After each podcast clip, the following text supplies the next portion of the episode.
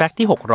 600 ด้วยหนามแข็งปกคลุมทั่วเปลือก และรสชาติที่เป็นเอกลักษณ์ทำให้ทุเรียนขึ้นชื่อว่าเป็นราชาของผลไม้ โดยเฉพาะทุเรียนไทยที่ดังไกลไปทั่วโลก แต่หลายคนมักจะได้ยินพันธุ์ทุเรียนไทยอยู่แค่ไม่กี่พัน แต่ทราบหรือไม่ว่า ในประเทศไทยมีทุเรียนอยู่มากกว่า 600 สายพันธุ์ และพันธุ์ทุเรียนไทยเป็นที่นิยมมาแล้วกว่า 600 ปี โดยมีบันทึกไว้ว่า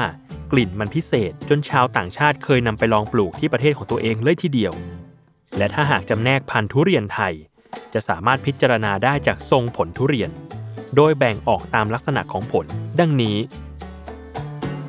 กลุ่มที่ 1 กลุ่มกบ ลักษณะทรงผลจะกระจายอยู่ใน 3 ลักษณะคือ กลม กลมรี และกลมแป้น รูปร่างของหนามผลมีลักษณะโค้งงอ กลุ่มที่ 2 กลุ่มลวง ลักษณะทรงผลกระจายอยู่ใน 2 ลักษณะคือ ทรงกระบอก และรูปรี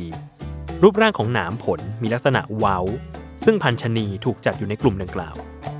กลุ่มที่ 3 กลุ่มก้านยาว ลักษณะทรงผลเป็นรูปไข่กลับและกลม รูปร่างของหนามผลมีลักษณะนูน โดยพันธุเรียนที่คุ้นชื่อกันดีคือพันก้านยาว กลุ่มที่ 4 กลุ่มกำปั่น